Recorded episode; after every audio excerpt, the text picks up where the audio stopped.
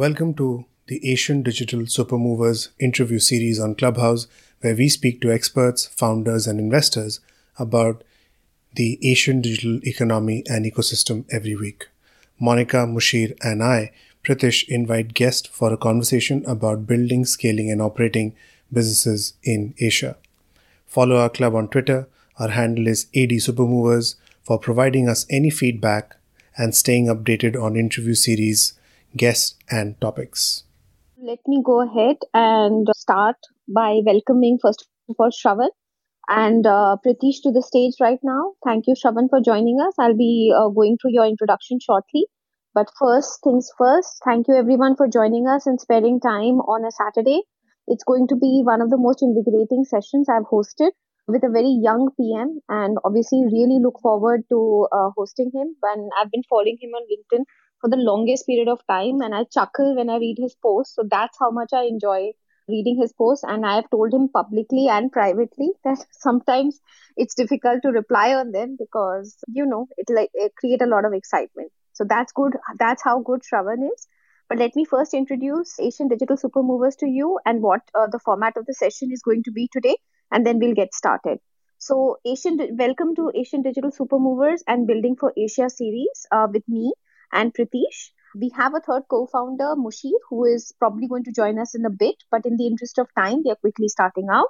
We look at providing uh, content to you in the build, operate, scale model, and where we talk about, and we are running a weekly series on uh, a couple of topics. Right now, uh, Building for Asia happens on Saturday mornings. Pritish runs Asia Tech Talk series, which happens on Sunday. And we have an exciting speaker for tomorrow lined up, which we'll tell you about shortly.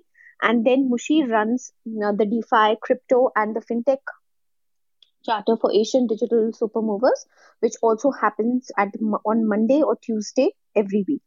Also, we have our weekly news, which runs on Wednesday, and so we have a complete packed calendar coming ahead.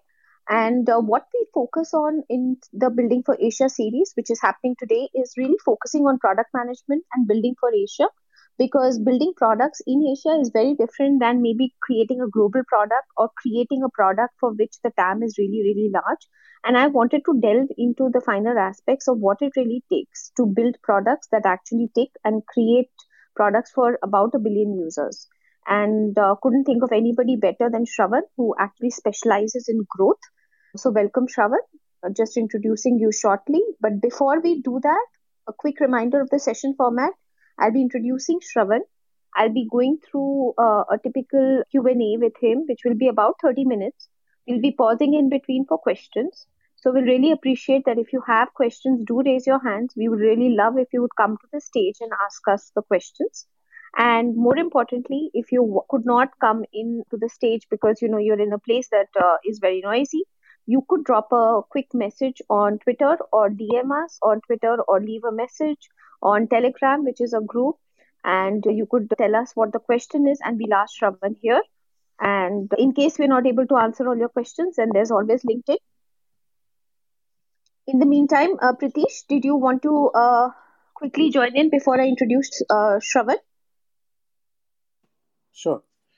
Uh, thanks, Shravan, once again. Thanks, Monica, for the introduction. So, as Monica mentioned, we're looking forward to speaking to Shravan about this and obviously understand the, the Byju's case as well as his personal experience across other firms and what he observes in the market.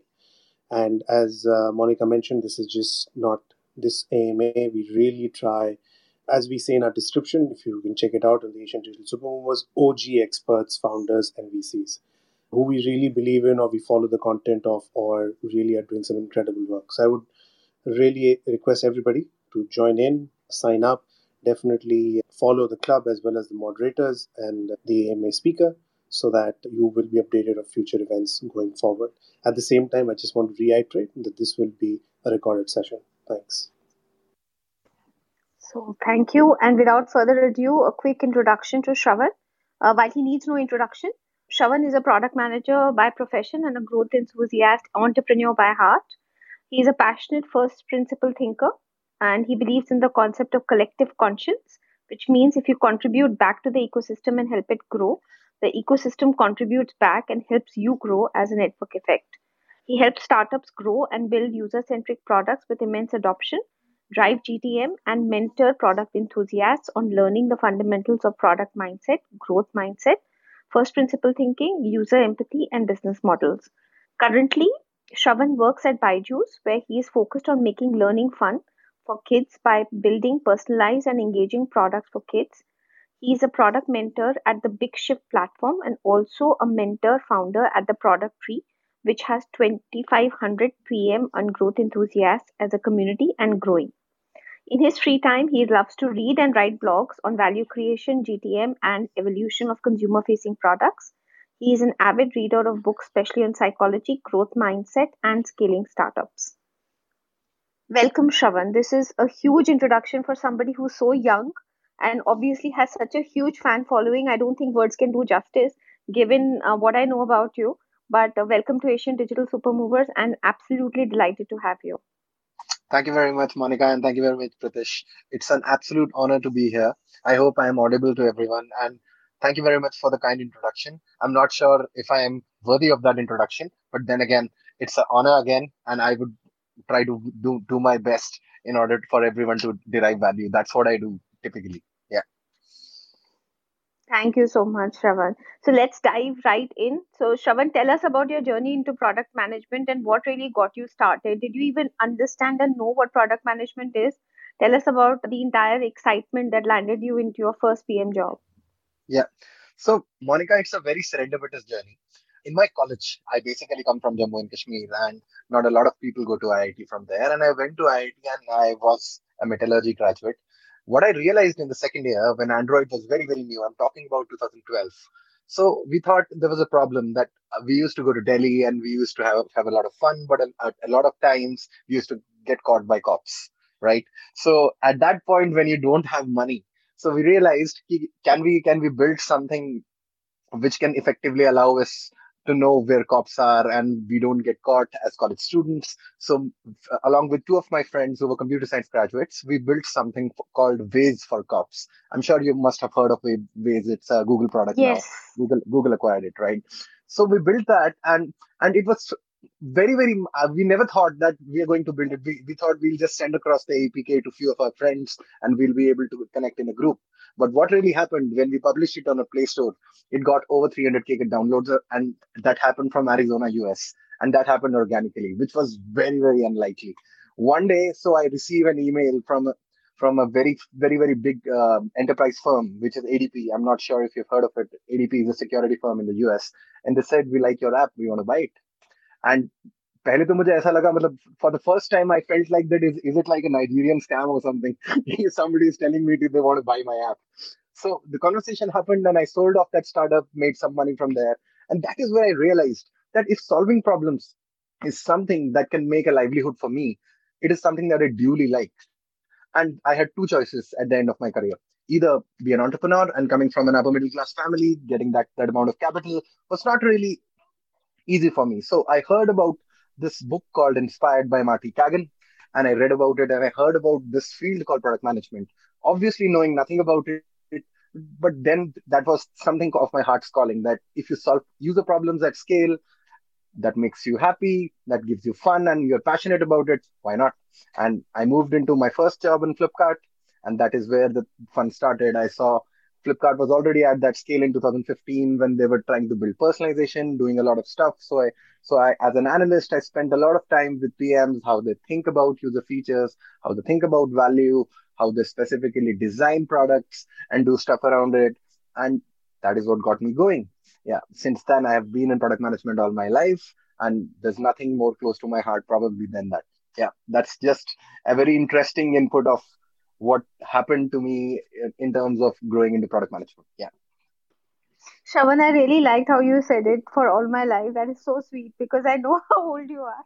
So yeah. this is really cool because you're a young, really budding, starting off uh, product manager.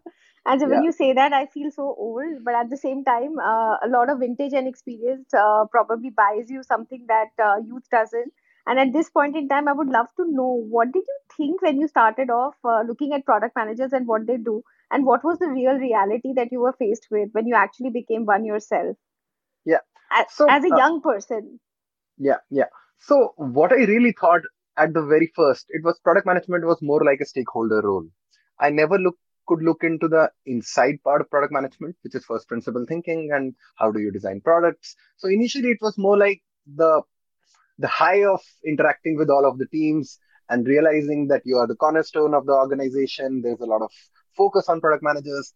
But eventually going through my career, I realized that product managers are very, very dispensable what what they have to do specifically is move from the dispensable part to the indispensable part and then again from the indis- indispensable to the dispensable part what i mean by that is it's a three step process if pms leave your co- company right now probably nothing would change.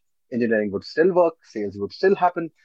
So the dispensably part dispensable part basically means what value do you add right?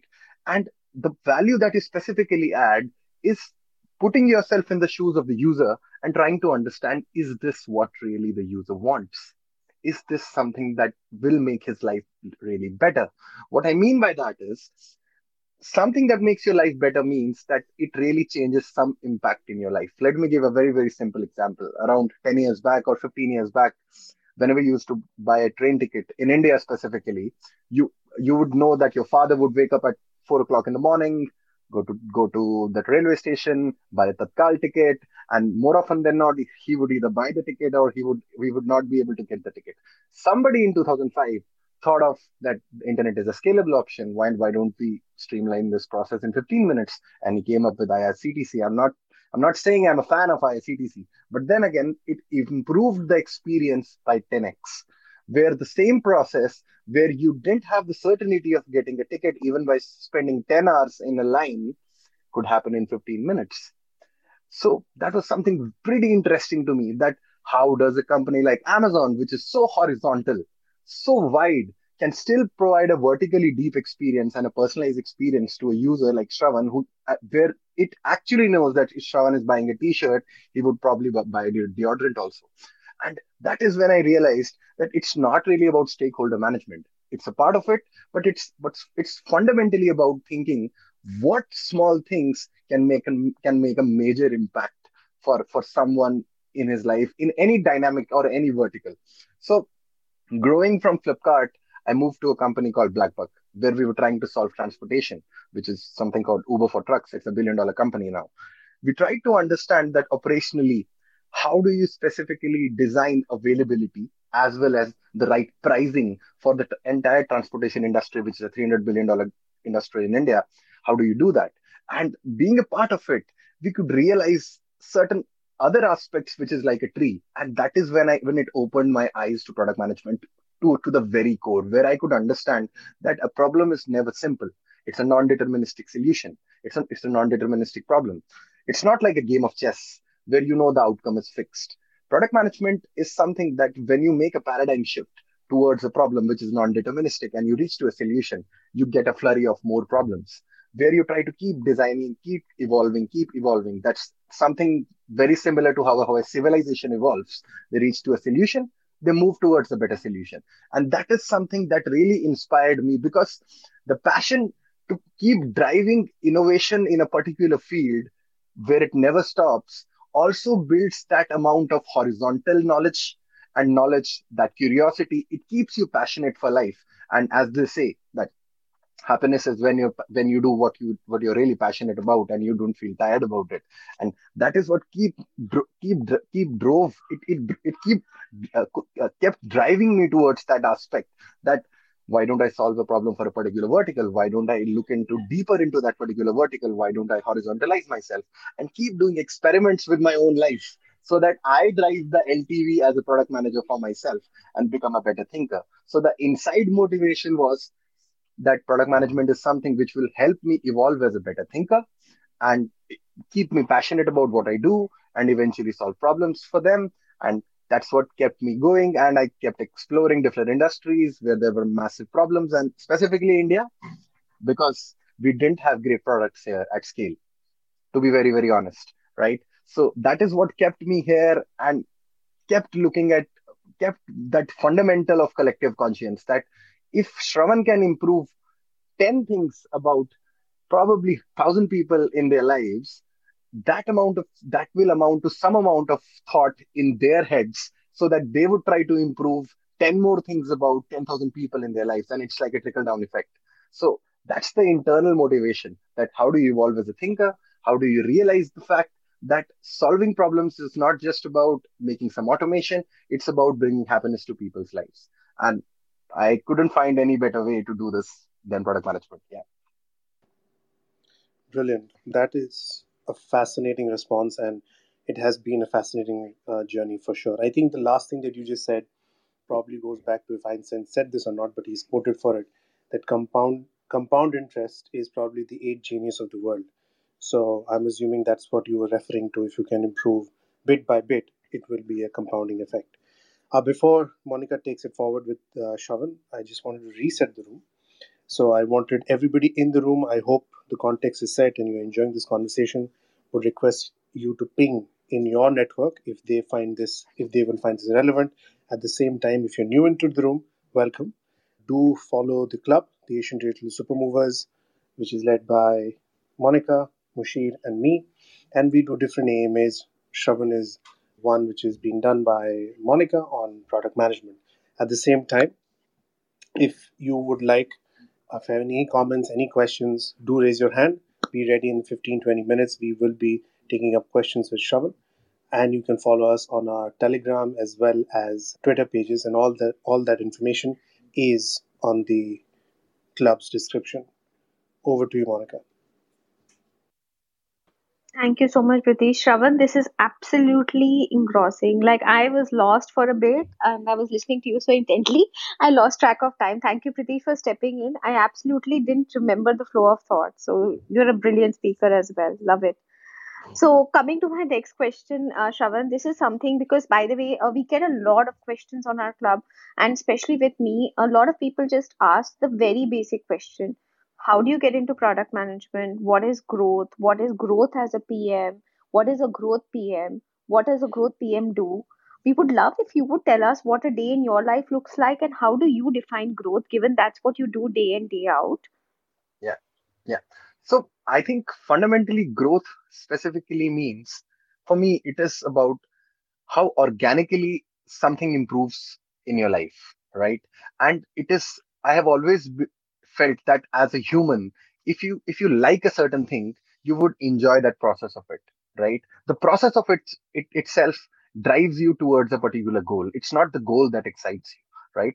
So for me growth was always that specifically how do i do something which is so intently close to the life of the user so that eventually he enjoys that experience and wants to repeat that experience again and again again and again again and again. That's what you call retention it's not about doing something which effectively the user is forced to do or something like that, but rather understanding the psychology of the user and trying to understand that this is something that would really add value to him, whether he knows it about or he doesn't know it about. And that is the job of a PM. And that is specifically what we try to understand as product managers. That's where we need help of user researchers. That that's where we need help of designers because a single guy cannot do specifically all that. And I've what collective conscience, to, to be a, very honest, means basically Shravan independently can't do anything. I have a great team of designers with me. I have a great team of PMs with me who effectively understand those user problems and try to understand what will bring curiosity at the very core in a person so that effectively he's able to take a particular step which not only adds value but helps him enjoy that process. So, to give a very simple example, I've always thought of products as a toy and a game. The game is specifically it's like football. You the goal is the outcome that you want to deliver a certain goal. But if the person doesn't enjoy the process of playing with the ball, which is the toy, then there's no point. Then there's no point. It, it'll always be a transactional thing and the user would never use the product. And a typically a, a very good growth centric product always focuses on the product differentiating the service layer from the product layer. And that is where we also come in. Education products if you look at content across the internet it's humongous content across the internet. But why do people choose brands like Byju's or for that matter any other brand for that matter? The reason is the process of enjoying learning which is very easy to say but very hard to do right? So as a growth PM, it is all about knowing the, those nuances, those insights that this is the one thing that ticks to the user and then moving on to the next thing. For a, for a typical growth PM, what my day typically goes around is we ideate a lot. We try to understand, we brainstorm a lot, and we spend a lot of time. I think majority of the time before we design any features 60 70% of the time goes on the fact that how do we think about features? Mo- more than features how do we think about the articulated or inarticulated needs of the user? And if that is something that you really understand then you take an experimentative step the right experiment design. That is what really matters for a growth pm specifically. Because growth is something that is very very very very cursory for a growing company what I mean by that is specifically in startups, it's something like if you don't grow, you die. It's as simple as that. So the role slightly differentiates itself from a typical PM role.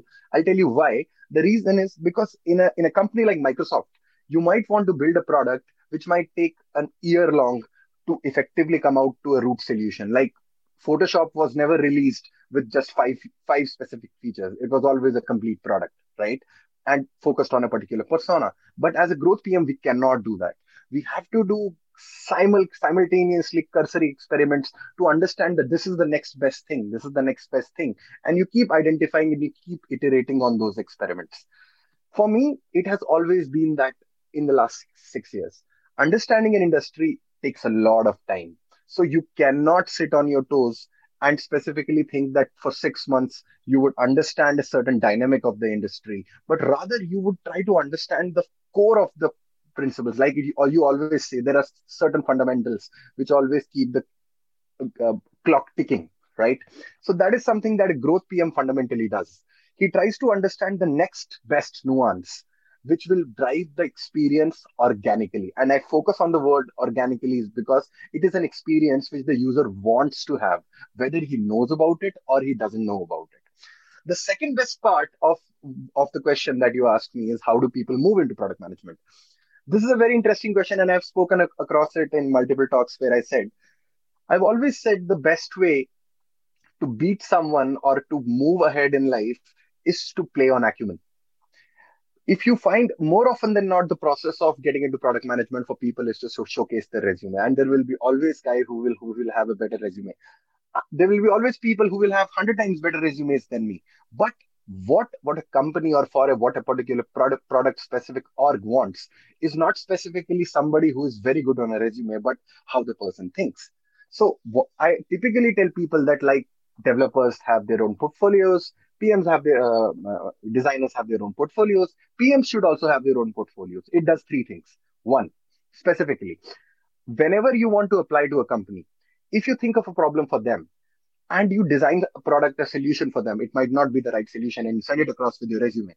It tells the first thing that you're very passionate you've already understood the problem and you tried to solve a problem which was important to them without even them asking for it. So it drives the first aspect that it's passion. The second thing they fundamentally that the person would look like is that he gets to know that Shravan thinks like this. He thinks of the solution like this. Now the balance is not on the resume but also on the acumen of the person. And the third part is whether you get a rejection or you get a positive or, or you get a positive response. It helps you improve as a thinker that where did I go wrong? Because if you've invested that amount of effort, more often than not, you will get a feedback.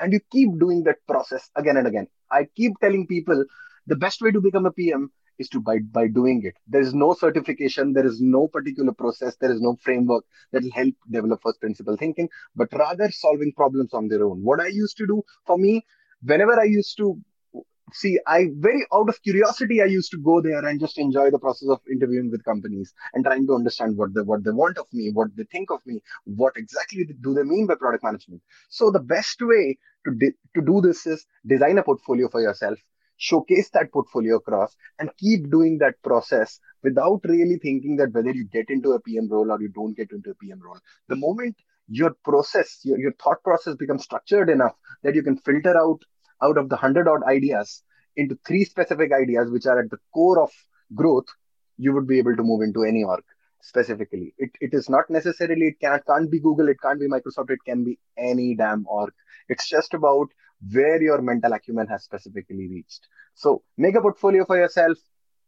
Keep doing, keep iterating this process. And the second part that I would very, very avidly focus on is do constraint writing. Constraint writing also helps you achieve one very important aspect for a PM is because whenever you go to an interview, it's not about what you have it's about what you can bring for the table for that particular person. And if, if in the first one or two minutes he completely doesn't understand that this is specifically what he wants this is what you can bring bring on the table for him he would lose, lose interest. He, does, he doesn't know you he's not your relative. He would he would ideally want to understand that Shravan kya la raha hai what is he bringing on the table right so if you have 100 thoughts and if you can culminate those thoughts into three specific thoughts which add value for him that can only happen when you do constrained writings. Why do I write on LinkedIn? There are two specific motives. One to create a brand. Second, to understand that can I put my a particular entire concept into 1300 characters and make it so engaging that it delivers value as well as it helps people understand that concept with a certain sense of emotion and a certain sense of happiness. So create a portfolio, do constraint writing, and solve problems whichever seem appealing to you. If you repeat this process for six months and you reflect reflect back, trust me, you are going to be a very different person. Not necessarily as a PM, but as a thinker. Yeah. Most amazing, Shravan. This is an absolute great checklist for anybody who wants to break into product management and more importantly wants to become a better product manager. There couldn't have been a better checklist than this for anyone we see a lot of questions already with hands being raised up. So I'm going to do this, which is pull up a few people on stage. And uh, this will be the next three people. And then I will again turn hands raising off for a little bit until we can get through the next list of questions. And we'll again turn hand raising on in the next couple of minutes. So just bringing the people up on stage.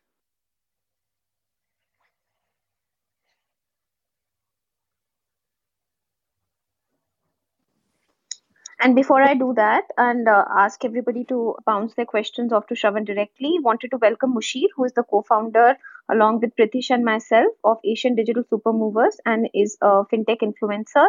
Uh, very glad to have Mushir on board. Thank you, Mushir, for joining us.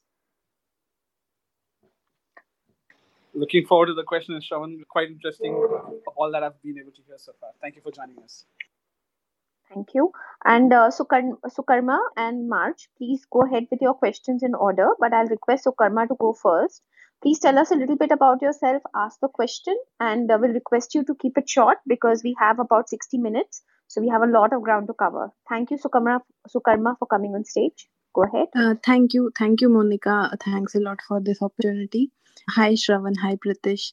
So, Shravan, I, I listened to what you said about product management and I am myself an aspiring PM.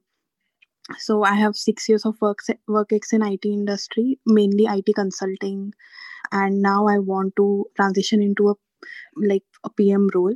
So like any advice for me someone who is you know who who wants to utilize those 6 years of experience. So i started off as a programmer and then moved into business analyst roles and i have worked on various projects.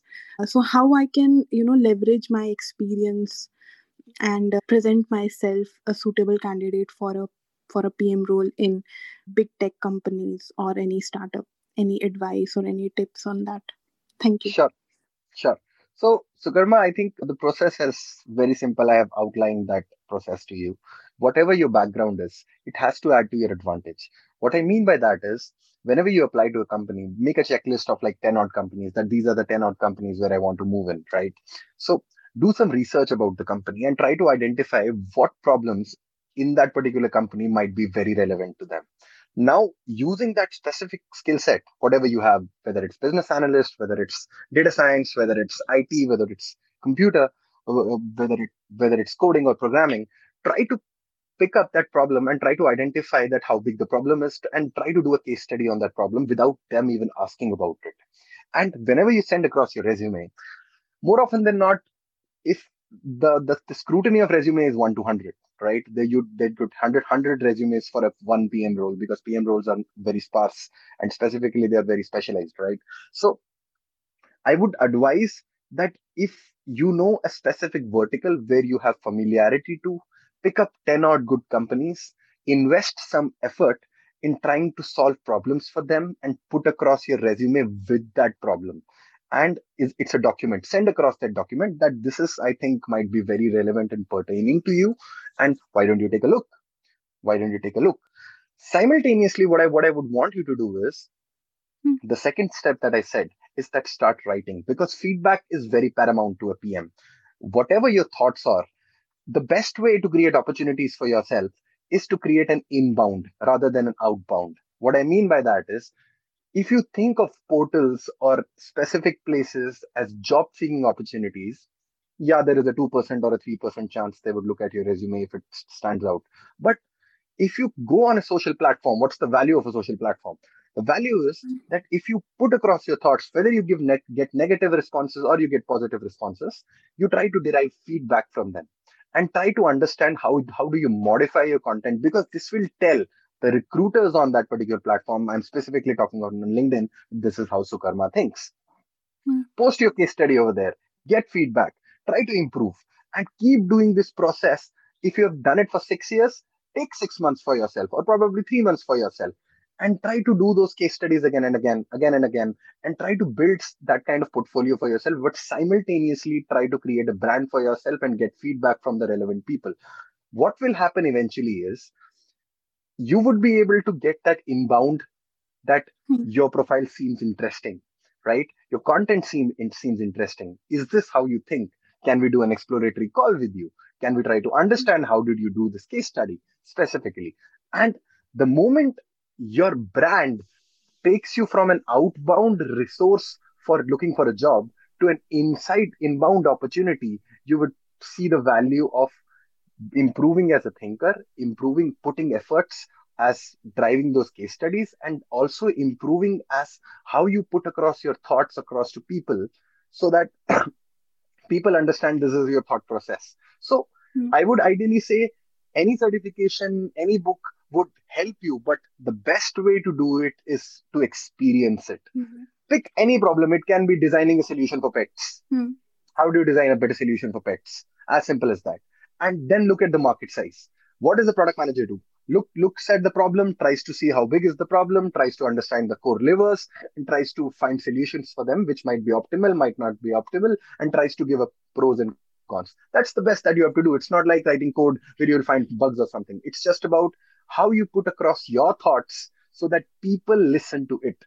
People have to listen to it. If you don't create noise, hmm. it is not going to come back to you. So you have to create noise that way. So my best advice to you is start solving problems, start doing case studies, start not necessarily start doing freelance pro- projects. That's absolutely fine. But simultaneously put it across to an audience because if you're doing it for yourself, you might get feedback from a close set of people. I want it specifically to go to public and public can give you 90% negative feedback, but that's good for you. Yeah yeah that, that is that's some that is something that you know i get very like i feel that people will say negative things or maybe my solution will sound stupid. So doesn't I, doesn't really matter. Doesn't really mm-hmm. matter. What, what i mean by that is see one thing that i will tell you in life. If you enjoy the process of what you're doing if you're if you're fixated on the outcome then you never become a great pm the point is that becoming a pm is not the goal the goal is to specifically enjoy that process. A painter doesn't paint a painting just because he wants to do a Van Gogh. He paints it because he likes the process. So you have to hmm. become a PM because you effectively enjoy that process. So if you really enjoy that process, any negative thought is going to give you motivation. It's not going to take you down. Hmm. Right? So so hmm. so please, please start writing. I tell it to everyone it won't hurt. It's absolutely fine. In more often, if you go through my posts, I get so many responses where uh, where people say this is not relevant, this is not right. Fair enough. I got another hmm. perspective. Fair enough. That's absolutely True. fine. Yeah.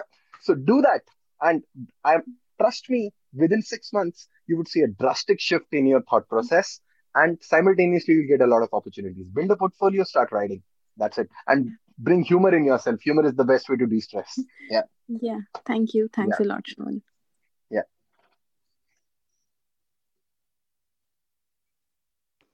Thank you so much, Sukarma. Uh, Tarun, you're next. Tell us a little bit about yourself and shoot your question to Shravan. Sure, guys. Hi, everyone. Hi, Shravan. Actually, I just stumbled upon this group. I'm actually based out of California, Bay Area to be specific. And uh, in a formal life, well, I'm still a sort of an engineer who decided to start his own podcast in the COVID situation. Uh, I'm pretty happy with uh, what I'm doing. It's uh, more specifically in the crypto space. So, but I do come from that design thinking product background. So, when I was in the room and Shravan was talking, so I thought of staying and like uh, just get on stage and ask a few questions, you know, which are relevant to I think his experience and and also my my experience in this this space. So so yeah, so I would like to ask Shravan, Shravan, what in your uh, experience so far in product and otherwise launching a startup and uh, getting acquired which which time did you uh, enjoy the most and why like in terms of you know i see working for a big company where the scale is there all sorts of revenue is there and that sort of a thing compared to where you're constrained in a startup and have limited resources your creativity comes you know more across. So just would like to hear uh, that from you. I think i think tarun both are very very different experiences. When you do things at scale, it gives you a very kind of a very big plethora of doing experiments, and PMs like experiments. We would like to do a multitude of experiments to understand what what what what, what went wrong, what went right. So you have you don't you you have that runway to free away with some sort of ideas which not, not might not be that brilliant, but give you immense feedback very early, right? But while you're in a startup, when you're very constrained, you specifically have to focus on the fact that this can be a make or break. So for me, I was al- I've always been a zero to one guy, or probably one to ten is something that I'm trying to do now. But zero to one has been very very specific to me because I consider myself a builder. So for me, it has been a very great experience uh, in doing the startup by, by myself or uh, working in smaller companies where I can scale revenue, scale the product better, because at that at that moment you have to really think out of your box and because if one step goes wrong or if your seo strategy goes wrong your gtm goes wrong if your product experience has one breakage in the flow you might lose your entire user base so for me it has been very very i would always be part of something which is rapidly growing rapidly growing then then at a state which where they become incumbents i definitely understand the pros of being in a global company where there is scale, where you do experiments. But the point is, the chain of hierarchy is something that comes in. And simultaneously, the experiment leeway also takes a lot of time. So, for specifically for me, I'm very passionate, I'm very curious. For me, it's fast iterative feedback. And that is how I would always want people to be. And what specifically excites me more is that when there is con- when there are constraints and there are smart people in the room you more often than not come up with very innovative ideas so yeah for me okay, that so sure so sorry so yeah so uh, seems like you are a startup guy which is good yeah. and just to add to it and quickly i'll, I'll give the mic to march is uh, so i'm in crypto space if you would have noticed or maybe not is so I, I got the pleasure of interviewing the you know BitTorrent founder, founder of BitTorrent, and and and a bunch of other top folks, and so that was a really high time for me starting my podcast and getting sponsors.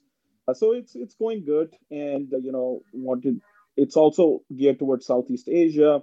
So there's all different dynamics to it, how you measure you know all the metrics the all the uh, kpis are totally uh, slightly different than you know web application although i would say engagement levels and those sorts of things are pretty much the same but you know when i look at the crypto space in general i see mm. the product model being flipped around totally in, in, reverse because right now it is such a new space and perhaps you, you'll also like it is is it, it, the metrics are just building up the frameworks are just coming up and there is no way to directly measure an audience like you have indirect ways because everything is on blockchain transactional and uh, a lot of the projects remain privacy. They are very uh, big user privacy advocates. So I, I don't know if you have thoughts on that. Otherwise it's fine. Hey, Tarun, move on uh, to March. Yeah. Uh, hey Tarun, may I suggest that we bring uh, up this question sure, sure. in another uh, related yeah. room that we'll be doing on crypto? Okay. Oh yeah, you know, no problem. But uh, no, thanks, thanks for answering my question. Thanks, Tarun. Yeah. March, over to you. Okay, thank you, Monica. First of all, hello to everyone, to all the moderators, and uh, to Shravan. I think you really raised a lot of great points earlier with your with your backstories and how you uh, are about your journey in product product management, right? So my professional background is in project management in one of the leading global financial services uh, uh, bank here in, in Manila. And just thinking about how you talked about having that passion and finding joy in the experience, that is something very important to you, right? So I'm just curious, like, what are the what tools do you find useful in identifying those experiences or uh, how do you go about you know distilling all of the ideas that you that you have from all of this experience or from the feedback that you are getting um, from clients Understood. Understood. Okay, thank you. So, yeah. So, March, that's a very interesting question. The thing is that what eventually, what essentially I want to understand is what the user is liking or not, right? That's the best way to find value. So, give give me a let me give you a very simple example. If you want to buy milk, right, and the milk shop is two kilometers away from or or two miles away from your home, you would definitely not enjoy that experience, right? But on the contrary, if there is a service which delivers milk to you at seven in the morning at the time that you want, you would definitely enjoy that experience. So this is a physical experience that I'm talking about, right? Now, if I can, in the digital space, which is very global, try to understand that what experiences can really, really improve the life of the user through any of the tools, which can be digital analytics tools, which can be specifically doing the right experiment design on a control group and try to derive value and looking at the right metrics. That's why I always keep uh, focusing about three things, right design, right experiment, right metrics. So these mm-hmm. three things, if you keep consistently focusing on, you will come out with very great insights that this is something that's behind the lines and you can tie them to experiences where you call something called the happiness quotient that this is the happiness quotient. Because experiences which bring delight they grow organically. This is a fundamental truth of life. Something that you like like a food that you like you would never stop stop eating it unless and until there's a health problem or some some other constraint. Yeah. If, if, if, if there is ice cream that you like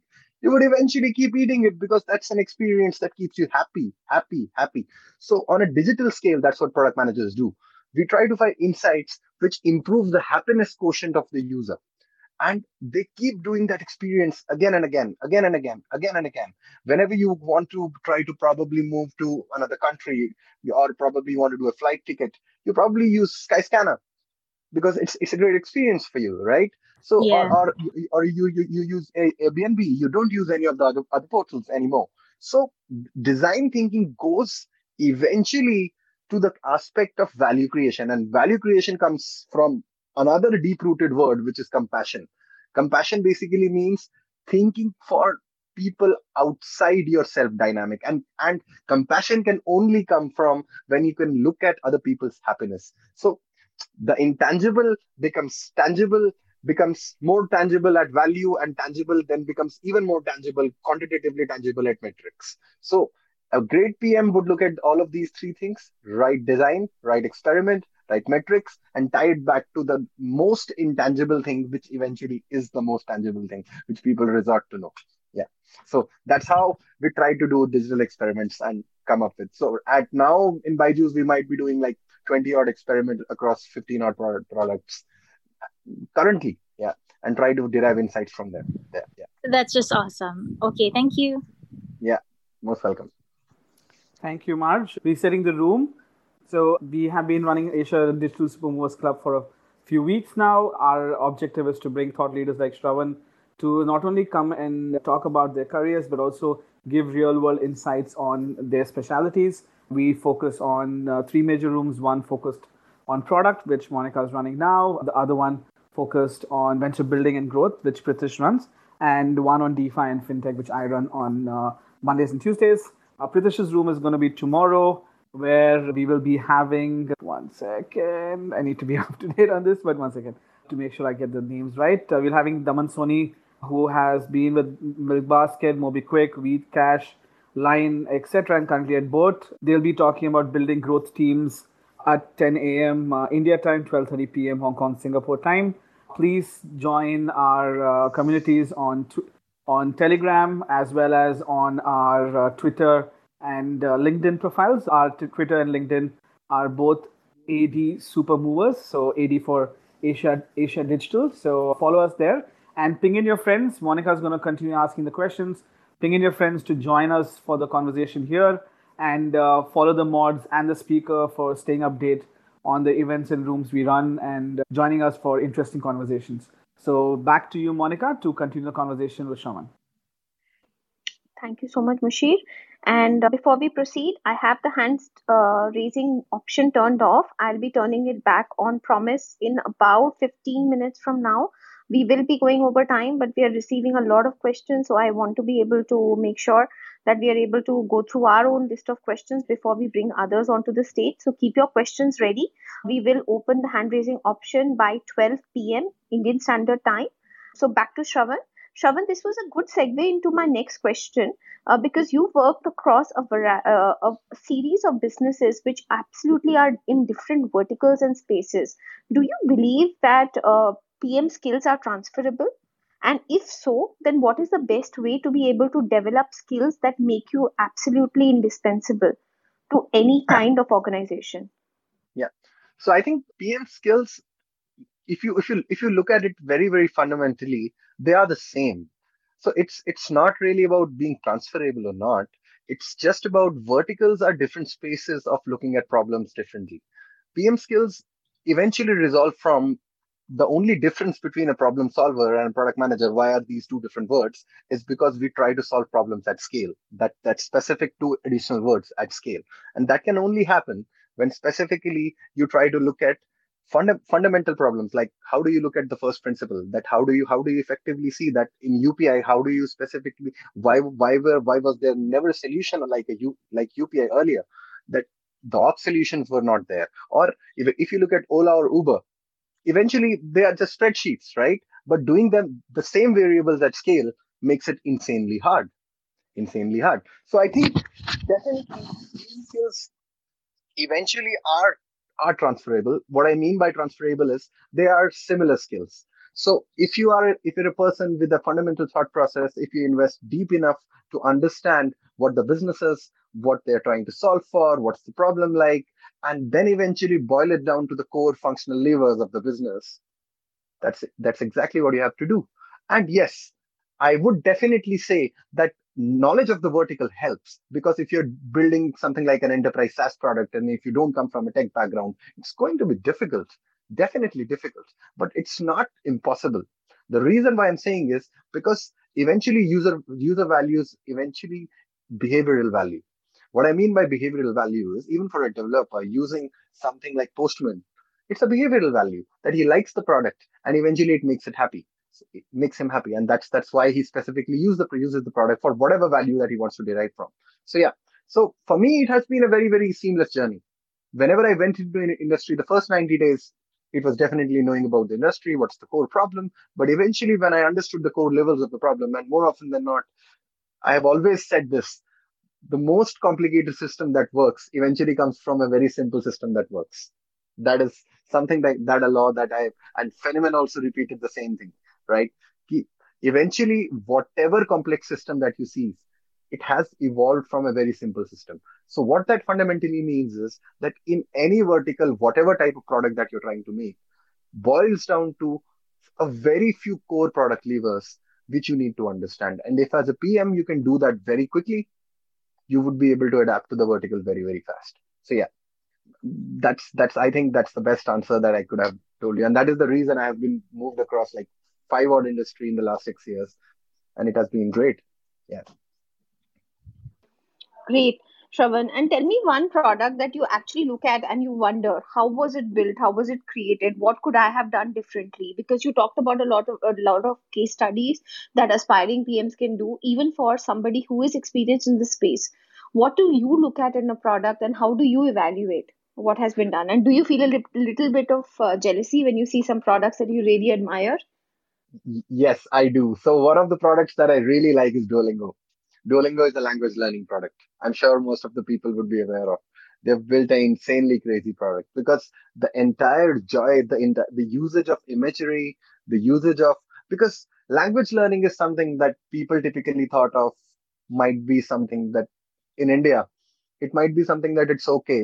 Uh, it's not something that I really need, but they made it as a product when when when you effectively try to do a single lesson on the product you feel like a toy the kind of the, the use of imagery the use of appreciation the use of the, the, the use of specifically motivational quotients the use the usage of gamification in the product it's just insane and if you keep continue doing it they have insane retentions like 70, 80, 90% reten- retentions. And I've always felt that if I ever got the opportunity to work in du- Duolingo, I would love to do that, even though I had a consulting opportunity with them. But then again, that is something that I truly admire. Another product that I duly admire is Intercom. People think of Intercom as a chat product, but it's not a chat product. It's a horizontal service layer.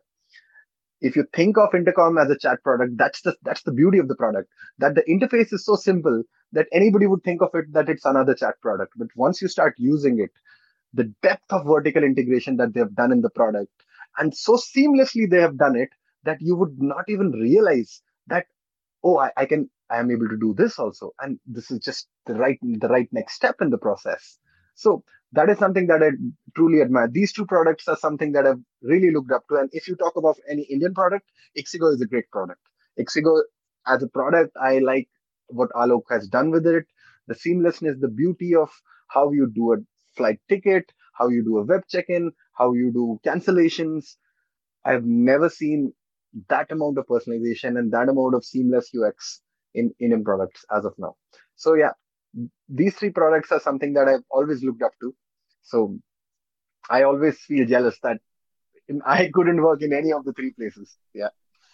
Yeah. Wonderful to hear that, Shravan. And I'm sure somebody is listening. So who knows what's coming up next?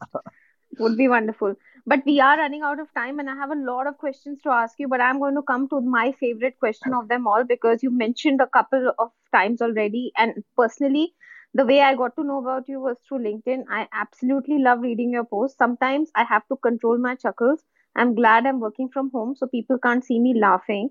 Uh, otherwise, they would think I've gone crazy. But I love your LinkedIn posts, especially because they are truthful and they talk about a side of product management I don't think people want to read it's one of the celebrated careers. It suddenly got a lot of mainstream attention, but people don't realize what it takes to be a good one, let alone become one.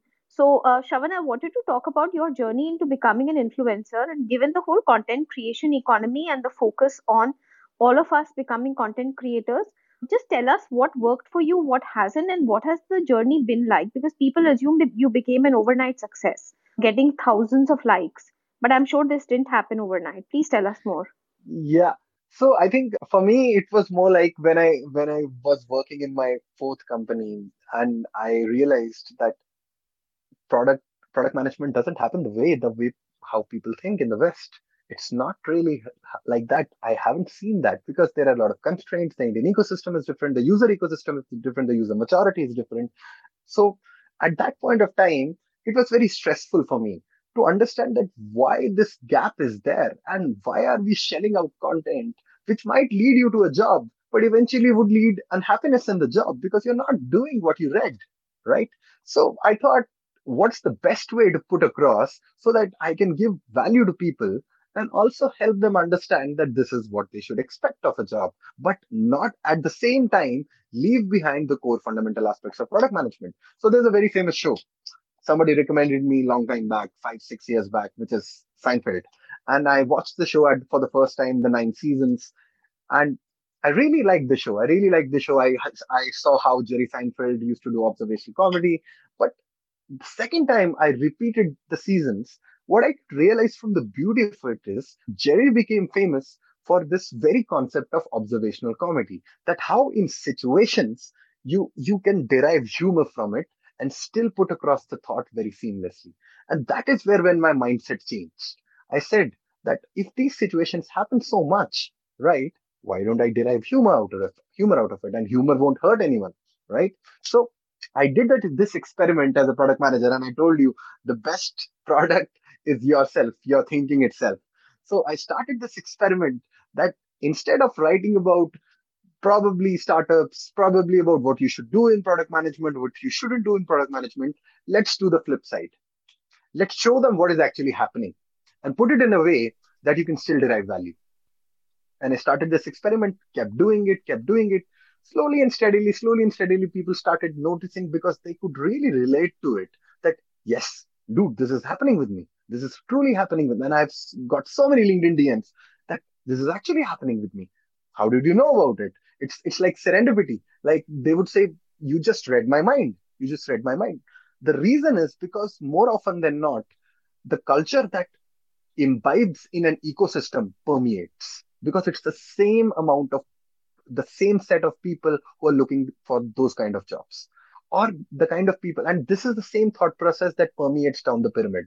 So i tried to put across that truth in that form of humor so that they could actually learn from it but also realize that this is the practical application and this is how you derive from it. And second humor also helps you de- de-stress. So in a lot of situations when i had to put forward my thoughts it also gives the ability to actually understand what the other person is saying. Whenever you put across your thoughts as somebody who's a leader, because more often than not in orgs, people think product managers are bosses of people or the CEO of the product, how they term it, which I completely disagree with.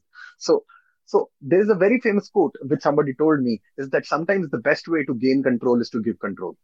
So that is where the thought came from that if you really respect the other individual and derive humor from it and put that humor as, as part of your life and observe every situation and try to understand it from an aspect that where it brings value as well as happiness to the other person the other stakeholder as well as towards you. It would be it is something that's a global experiment that you can do. And i started doing that experiment and i kept doing that kept doing that and it gave results. That's something and now i firmly believe that this is something that i should do and keep continue doing because truth can hurt once but Gyan never adds value unless it has application. Everything that we do in our life is experience-based learning. Experience-based learning. If you don't have, if you don't have experience of it, it's a belief system, and belief systems can change very rapidly. But if there is an experience which you have al- already have, which has happened with you, and you read about the same, then you relate to it, and then you believe into it. And once you believe into it, it also adds value to your life. And that is why, why people come to me and they say that you helped me get a job maybe directly or indirectly. It is just because I spoke the truth, but probably in a funny manner. That's it. And I'm glad you do because all of us really enjoy the post and we love reading about the real truth about what makes us or breaks us uh, as a PM every day. It's very hard uh, to tell people what we really do, and most people still confuse us as project managers.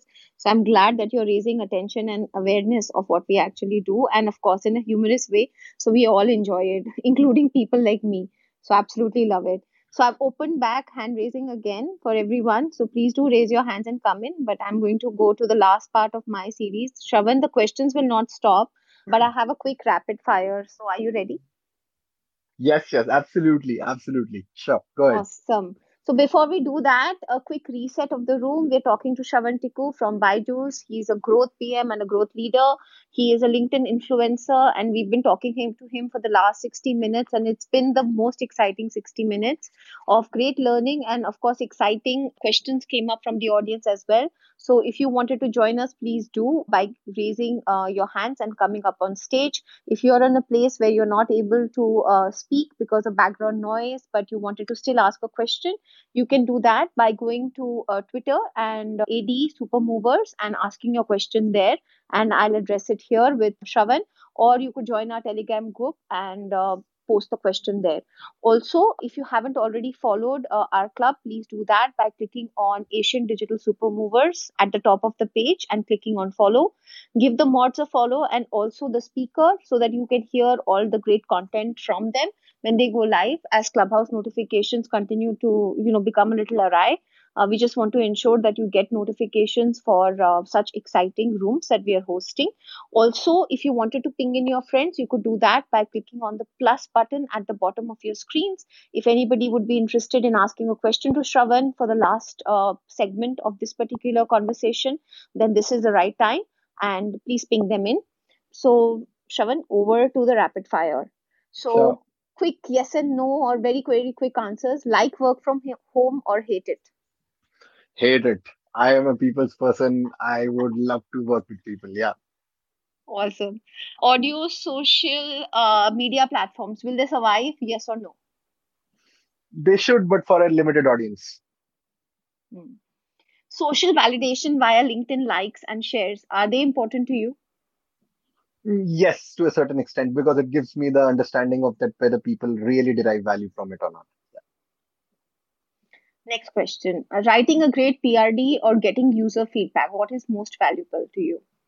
I think getting getting user feedback, you cannot you can never write a perfect PRD, but getting user feedback is very important. That's paramount. Yeah. Next question. Your mantra to keep you sane in cross functional collaborations where you're going absolutely mad handling such large teams and where nobody listens to you because you have no authority. Observational comedy. As simple as that. Lovely. Books or blogs or podcasts, what works best for you? Always a book person. Have a large collection of books. Hit me up for recommendations. Yeah. Nice. The book that changed your life? Bhagavad Gita. Any day. Yes, I see that. And last question Your ideal product company is? Mm, there are many, but if I would say I would love to work for a futuristic company, so probably Tesla. Yeah. Lovely. Absolutely wonderful. And this was the easiest rapid fire as well because your questions were honest and transparent. I don't have a hamper to give you, but maybe in due course we will. But you absolutely win it hands down. Thank you. Thank you. Thanks a lot. Hi, Majdi. Welcome. Hi, Monica. Hi, Pritish. Hi, Mushir. I'm really glad that you have just such a inspiring and amazing gentleman as Shravan. I have a question for you, Shravan. Yeah. I have visited the website that you're currently taking over right now, which is By- which is in education. Yeah. And my question directly is here in Saudi Arabia, uh, Mhm. I'm from Saudi Arabia, by the way. It's an untapped market. Yeah. And the, the growth rate for such a product that you are making right now in India is the sky is the limit for it. Yeah. So we have a peer here in Saudi Arabia, and recently they have gone through a successful Series A round, which is Noon Academy. And now I know about- uh, uh, you know, I know about yeah. Noon. Yeah. So my question is, would you consider like make uh, coming and and doing something business in Saudi Arabia in regard to uh, something similar to Byju's, but with a more localized content? Thank you for your time. So I think that's a very interesting question. We would definitely look into the market penetration, and I, I definitely believe that Saudi Arabia is an untapped market. I've looked at Noon. Noon, they're doing good work. I actually had the uh, fortune, uh, the opportunity to meet the founder of Noon, and he's a very charismatic guy. So I think that they they do great work, but there are some regulations around it, and we are definitely focused on. Right now in India, we have not even penetrated probably 20% of the entire market, entire segment. So there's a lot of vertical integration that's happening. Plus, from a pricing standpoint, I think the untapped markets in the US and as well as some of the South South American markets currently look more lucrative. But definitely, it is going to be a global economy, and in, in the next few years, we definitely see moving to more major markets like Saudi Arabia and other places. So that is going to happen for sure. Thank you. Thank you very much. Yeah. yeah. Thank you, Majdi, for your question. Rashim, you're next. Please tell us a little bit about yourself and then bounce your question off Shravan. Hey, Rashim. Uh, you need to Rashim, unmute yourself.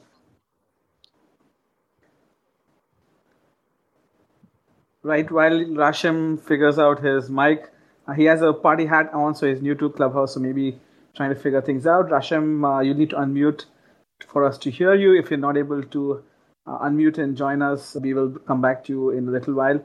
Uh, Shravan, while we wait for Rashim, I had a quick question, right? One of the things I have been looking at is about how products are being built for different ages, right? Um, Sure. A lot of modern day technology uh, or startups focus a lot on millennials and the young Gen Z. However, when it comes to looking at somebody who is 50 plus, there's not as much focus, and many you know people who are at an older age first aren't as comfortable with technology as say the digital natives are, and secondly they struggle a lot. Like I, I, look at my mom, uh, she's got her iPad disabled two times now. Right? She had a little issue with Google Pay and did not know how to handle things and the only way I can help her is I'm right next to her, uh, sorting things out. And I know this is not just the case with my mom, but it's the case with a lot of other parents and those who are there. So I want to know your take on uh, how I won't use the term inclusive, but how are people looking at building products for a diff, you know across demographics? Are people even looking at 50 plus as a demographic or even a persona while building products? Yeah, uh, Mushir, that's a great question. Actually, it is a very similar question for building products for very young kids or, or, or an audience of very old audience. So definitely this is something that hasn't been untapped into, hasn't been tapped into, but definitely there are startups which are like, I know a startup in Pune called Seniority, which is trying to build products for old age people. And they have very, very different specifications around it because the user maturity coupled with the user value has to be in tandem. So there are some startups which are doing it, but I think it's still, still, still time where, we figure out problems for the aging, the, the young population in India specifically a very young population which is coming to the internet, and there, there, thereby we are we are primarily focused on the age group of 20 to 50, where building for Bharat becomes the next big thing. But going forward, I'm 100% sure as, as we evolve as a nation, as the GDP, as, as the per capita income improves, there is going to be value and there are certain products which people are getting accustomed to. And eventually, as horizontal integration takes place, where people become more aware of digital economies and usage of digital products, it is going to happen that you would try to, you would see variants of products or probably platformization of products which will be across multiple age groups. That is going to happen. Like you see that in education from 1 to 25 you would definitely see that for some other vertical from 25 to 50 or 50 to 50 plus. That is definitely going to happen. Yeah. But i am not sure whether it is the right time because there it, it is there is a lot of scope to uh, be vertically grow in the segment which is go, growing very rapidly which is the millennial audience. Yeah. got it. Thank you. Yeah. Rasham, have you been able to figure out? Yeah. Yeah, yeah, yeah clearly I'm very new to Clubhouse. Hi everyone. First of all, thanks for inviting for for hosting this event, and thanks uh, Shravan for for those insights about PM. Um, I'll try to keep it very short. I'm a student. I'm an MBA student. I'm right now working as a product management intern uh, intern as uh, in a company which is focused toward B2B space. Shravan, you talked about reading this book inspired. Coincidentally, I'm also reading this book and Marty talks a lot about this product discovery process. I just wanted to know how to go about this in a continuous manner in a B2B company and how to do it alongside if you are, let's say, if you are scaling into different countries as well. So, how to go about uh, doing this alongside with scaling your product as well? I think Rasham, the the same way product discovery happens through a lot of initially the first feedback should be qualitative feedback, right? That what exactly the only difference between a B2C or a B2B product is the scale of value that you want to bring across because B2B dynamics changed because it, it, it typically affects an org, right? And an org level decision has to permeate. You have to think about it as that it is one lever that you're changing versus one small user where the behavior is changing. So product discovery has to happen at a scale where you need to understand the needs of the org or probably the leaders of the org and then try to understand that what are their core needs? What are the features that they're looking for? Because typically b2b partnerships are lucrative but they take take a lot of time also. So product discovery first do qualitative feedback try to understand what are the core needs, then try to put forward it across into some sort of a metric framework in which you try to understand that these are the features if we put across in our product or probably are in our product roadmap can actually help them solve. It's like choosing a marketing marketing automation tool for a company like Morgan Stanley. So they need to understand that what exactly really adds value to them. So going forward, even for different geographies, what you would have to is you would first would have to segment it across, do a qualitative analysis, try to understand that whether your product roadmap adds value to 80% of the customer segments and where it doesn't add value probably will they work with it will they not work with it but it's an extensive process. The only difference here is your experiment design would take a longer time and it would need, need a far more higher qualitative feedback when you put forward a proposal to them put forward for a forward a proposal to them. So product dis- the only way to do product discovery is three ways that i can tell you. One try to understand from a client side conversation what exactly do they want and does it fall into a product roadmap? That's one.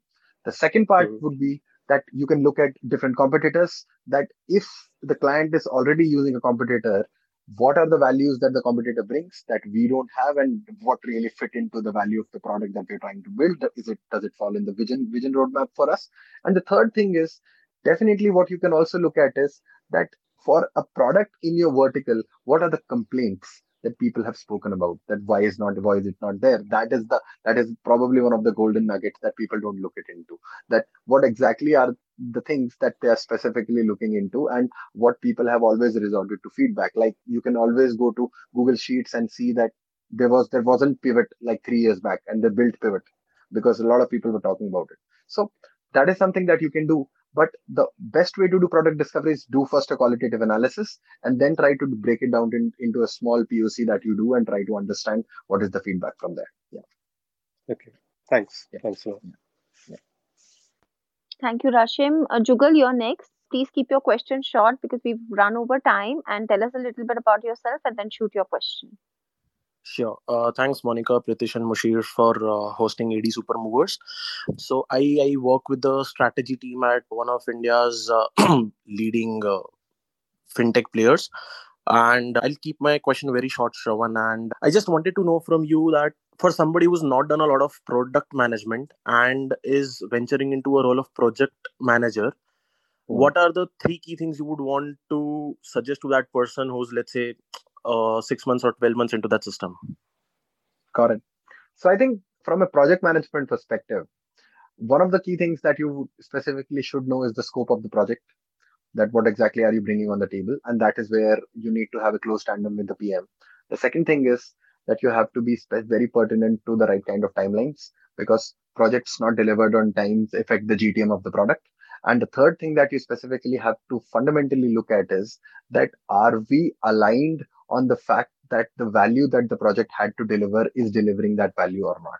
So that is something that you will also have to do. With, so you have to be very, very closely work, work with the PM and try to understand from a strategic point of view. The first part that I said is that are the pro- is, is the project fundamentally the value of the project is, is is it defined very well?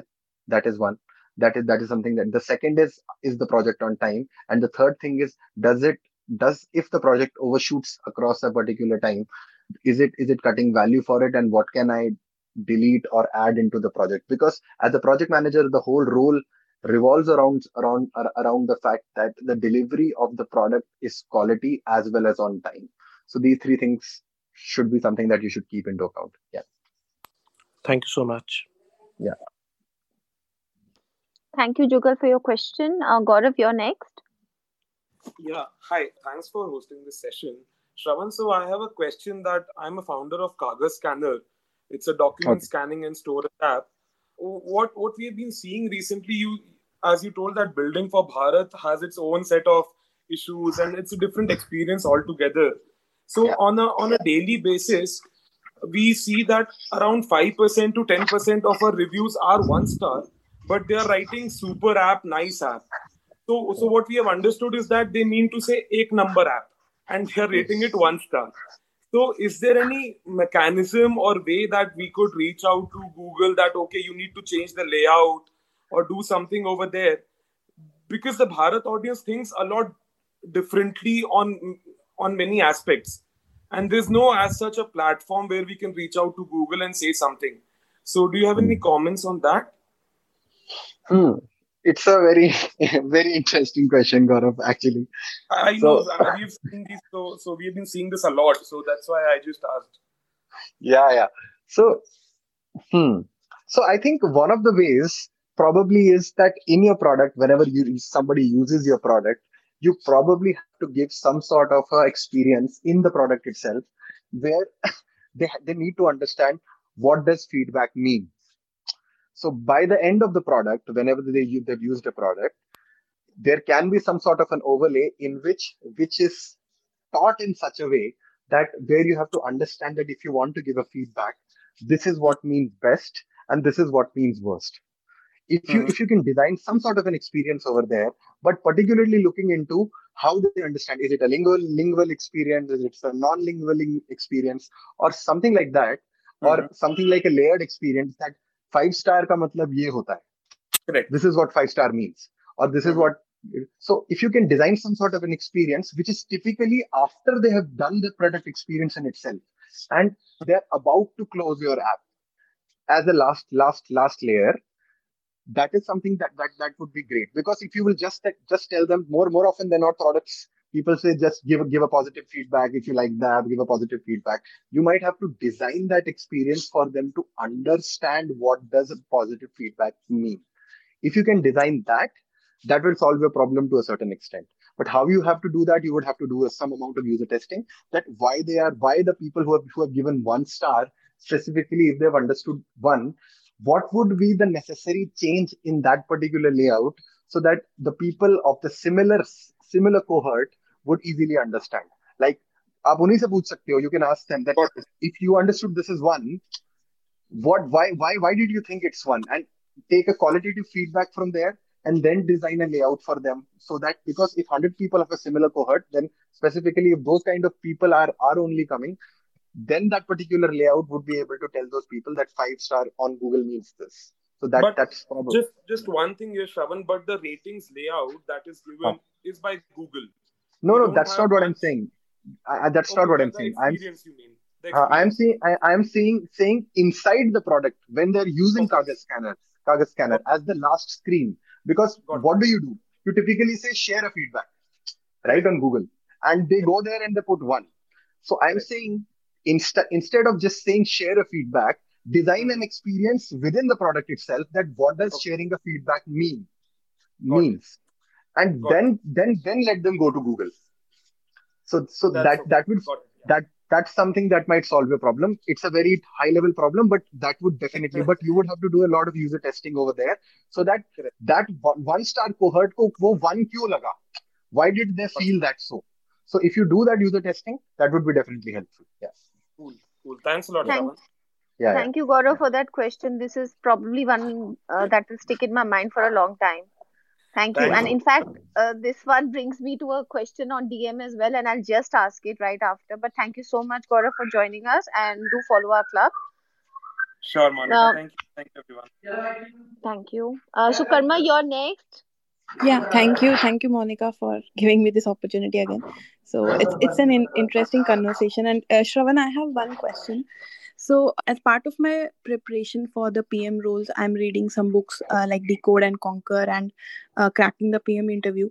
And when we come across questions like how do you improve a particular product or you know crit- criticize a product a bad design or something so i struggle with that. And many a times it is written that you know think something different. You know when you're Im- telling about improving a product think think about something exciting but i mean i don't know like how to approach how to get that exciting what they mean by exciting. For example i mean i can see that many big tech companies they are copying each other's feature like instagram copies tiktok. Linkedin is coming up with a, a feature like clubhouse and uh, twitter is also coming up. So like what do they mean by exciting? Like they are also looking into you know comparing each other's features and thinking copying if i would say. So if you can help me with that you know how i should approach such questions or um, what do what do they mean uh, by exciting or out of the so box? So it's a, it's a very very simple way. How do you figure out that uh, you need to buy fruits? You, you're hungry right? You're hungry Yeah. right? Right? So the only way to figure out innovative features is try to understand the user persona better. You need to have Mhm. understanding of the user user persona. If the user persona has a certain experience and you want to improve that experience you need to understand what the user persona is. And that is when where you develop. That's why i said whenever you do some sort of a case study when you're not doing it for a company talk to a few people and then try to evolve. And it is it will come as a thinking thinking thought process. It is not something that i can tell you that aise socho or there is a fr- framework around it that this is how you should do it. When you have to do it whenever you have to so take an take any product. Don't don't, don't go to any company. Take any product which is close to your heart right? Try try to look at the target persona and try to ask them that what are your needs? What are your needs? Needs not not solutions. And once you have the needs then you try to come up with creativity around those, those needs. Ki what if this kind of solution existed? Don't look at feasibility initially. There is no point of looking at feasibility. Ho sakta hai ki nahi ho sakta. But can you come hmm. up with some sort of a solution around it, right? And then you come to the feasibility aspect. Whenever you go to an interview, obviously you hmm. don't have the user users there, right? But hmm. when when you when you've already done enough number of case studies, you have an understanding. That's why i tell people to keep reading about the ecosystem besides the product ecosystem besides the product that they want to go into. Try to understand the consumer as a whole. The consumer is not a product. The consumer is a culmination of products right? So Mm. do some case studies for yourself where you talk to a lot of people whether it's your family, whether it's your friends, whether it's any problem, and then try to see do you come up with some innovative features and then take feedback from them. And then when you once you do this exercise, the next time whenever you come up with come up with go to an, any interview, you have some semblance of that if they're talking about a user persona which does a certain thing, this is how the persona looks like. And then you would be able to come up with the right kind of feature and right kind of insight in that. You can interview is a 60 minute process. It's like giving JEE. For JEE, you have to prepare for two years, right? Then only you give the, the three hour exam, right? So that's why I'm saying the only way to do is this create a portfolio where you try to do some problems for yourself, applying the whole product discovery, feedback, mock-up process, and then coming up with the solution and getting feedback. Repeat this process at least 10, 15, 20 times. Simultaneously, slowly and steadily, you will get a semblance of what the user persona looks like in your segment. And once you have that understanding, then it will be very, very simple for you to come up with some sort of an innovative thought. That's the only way to do it. There's no other way. So, Okay, Karma, I'll you. tell you one thing though, from my experience, because I hire product managers. The reason we ask these questions and case studies is to really identify your thought process, how you're Hmm. thinking, and your ability to be able to go in depth and actually research on a particular problem and Yes. identify what is happening in the space. There are So, enough resumes that you get where you have great people, but their ability to be able to do market research, be able to understand and really cascade, uh, both zoom in and therefore zoom out of the problem to understand what is it that will add value and therefore hmm. help the consumer and create business is is not there and the only way to be able to determine that is then therefore to ask this question now if you ask me if others are copying it should i do it you can also take the contrarian opinion and say no you shouldn't because this is not your Hmm. core value proposition and you're going into a field where you shouldn't right now as Yeah. Sure. consumers you and i both do that but then as Hmm. as a product manager when we ask you this in a case study then the question is you know what should i do and I think the easiest is I think we get entangled into this web of why are they asking me when they know the obvious answer. Yes, we know the obvious answer, but we Hmm. are trying to figure out whether you are able to articulate it in a way that we will be able to think about this from the point of view of how you think about it and be able to Hmm. justify maybe putting it directly into our product roadmap and i've asked a lot of strategy questions like these and i've been seriously impressed by the by the depth of answers that i get for the same Hmm. problem but coming from different sources. Yep. So the the agree, thought Shravan? process is what matters. Is that correct? Like even if i suggest that a solution should be integration between two apps but why i'm suggesting that what is the reason Yes. behind that that is more more important Exactly. Correct. And uh, Yeah. typically, like I've had case studies where there was this brilliant student from an IIM, I think, asked him for a two page, and he actually did that. But then he also sent a PowerPoint deck where he explained the entire hypothesis, what he Hmm. had done, the assumptions he had made. And why I was so impressed was not with the entire depth of what he had done, but his entire way of thinking from able to articulate the problem from a market research perspective to actually Hmm. articulating how he had hypothesized on what the TAM is going to be to be able to also articulate then what the user segment will be and how it will grow over the next couple of years. Now that would be way too extensive, and I give him full marks. Probably again, this this this particular submission stood out. But the reason I'm articulating this is because he could have also asked the same question, boss. You're doing this. This is already in your website. Why are you asking me? But I gave him exact same problem because I wanted to see whether he's even going to look that up, and he did. And he gave us an idea that we're actually got into a product roadmap right now. Okay okay. Thank you.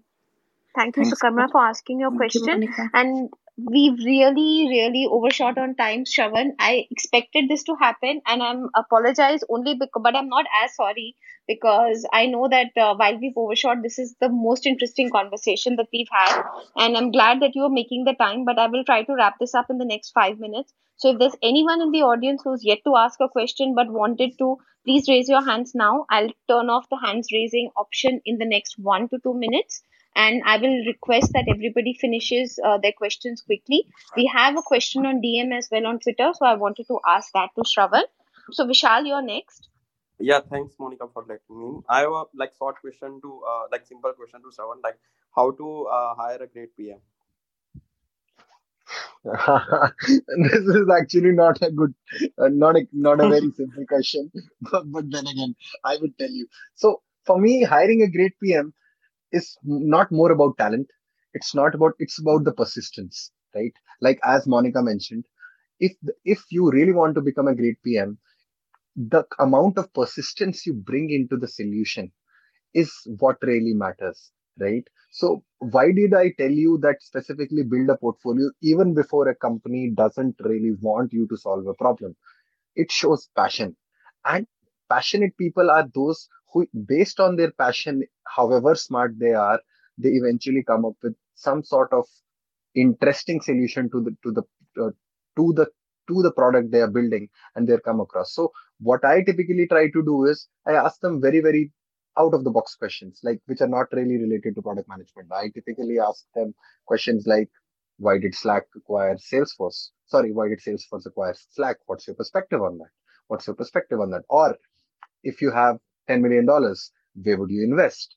So I, I necessarily try to see that is there is there is this person curious enough or passionate enough to understand the dynamic of thinking from a user as well as a product standpoint and if he tries to solve that question not necessarily the right answer and come up with some rationale around it which is supplemented by the fact of his thought process nothing like that. And that person can be in any role specifically any role for that matter. For me a great pm is anyone who can come up with passion with curiosity with enough persistence to be determined enough to that i would find a software solution to it.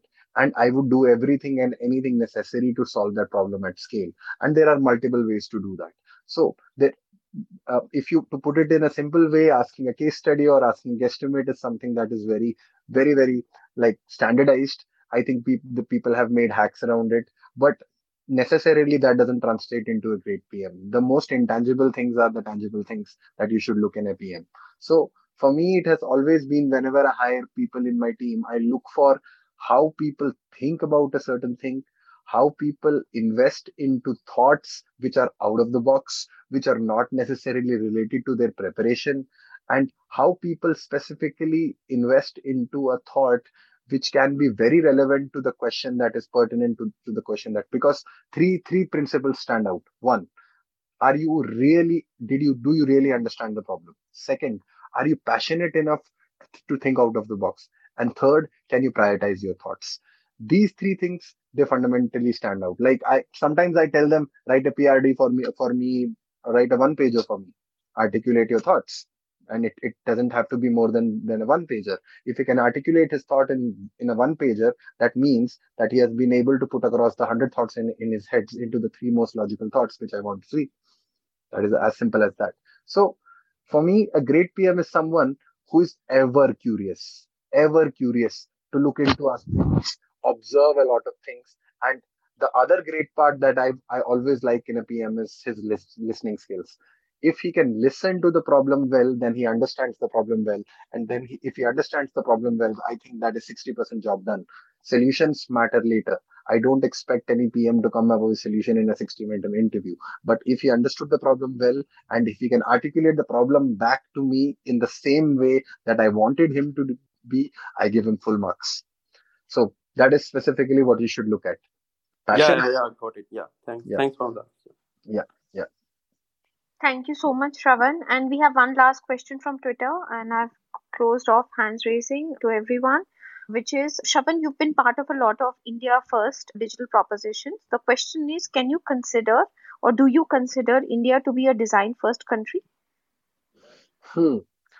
Yes, I do consider India a design first country because the way the user maturity has happened and the user first ecosystem has been built, if you really want to like how Gaurav asked for the Kagaz scanner kind of a thing, India is a design first country because right now also there's only 40% digital penetration and for, in, in that 40% there is still like 30 40% people who people who are on 2G right? So india has to become a design first country because it's multilingual it's not as homogeneous as china or south korea or, or japan and we would have to build products eventually which cater to the larger segment of the audience. And in the next 10 years as india gets deeply penetrated we would we would see a lot of behavioral shifts and a lot of offline markets coming online but in a very different product ecosystem which will not be anyway similar to products which are which you see in Singapore and developed countries unless there is a paradigm shift or and we become a developed nation and people become digital natives by design yes definitely it is going to happen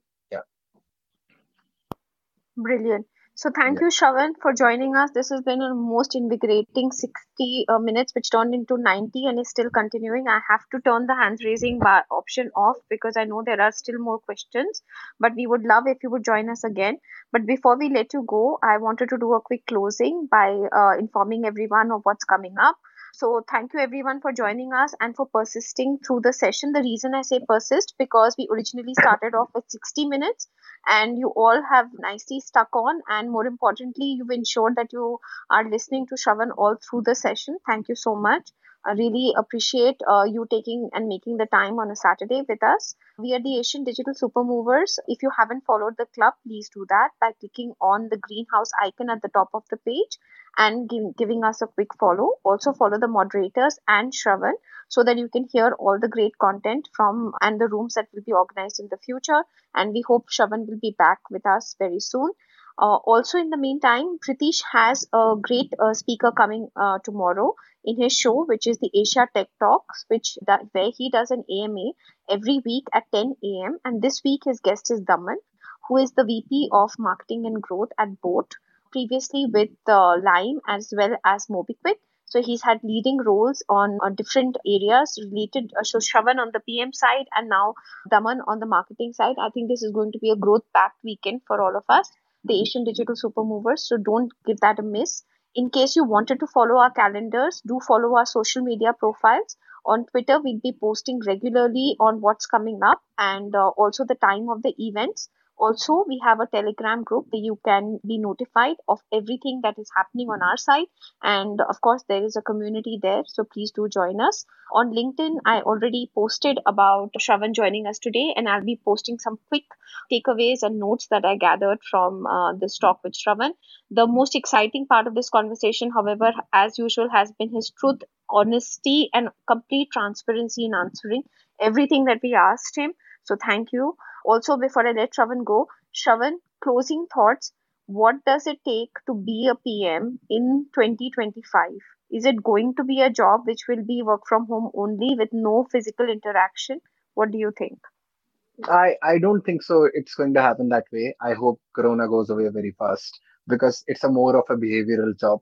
And specifically, what I think is, I think product management would not be a specific vertical. It will permeate as a thinking process across all verticals. And CX will become one of the core pillars and it will not be the core differentiators. Like how we see CX as a differentiator right now in 2025, I think that is what every company, every product firm would focus on. So product management has a right design thinking, right experiment thinking is going to permeate across. And I think PMs would be specifically in every vertical, and probably you would not even call them PMs by then because that is something that is more like a cross functional job. So, what I fundamentally feel product management is going to be towards more ideation, execution will be more automated, and I think AI and advances in technology are going to supplement that very very seamlessly but the thinking process would definitely evolve.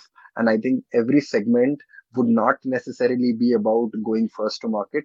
It will it will be deeply focused on how cx makes the experience different for the user which is currently they are not in specific markets might not might not be the need right now. So for being a pm it's just about how you think as a better problem solver and that is something that is going to sustain for the next 20 25 years or even 100 years how it's going to be. So the best way is be curious be passionate do something that you deeply care about and that is where you become as a product manager.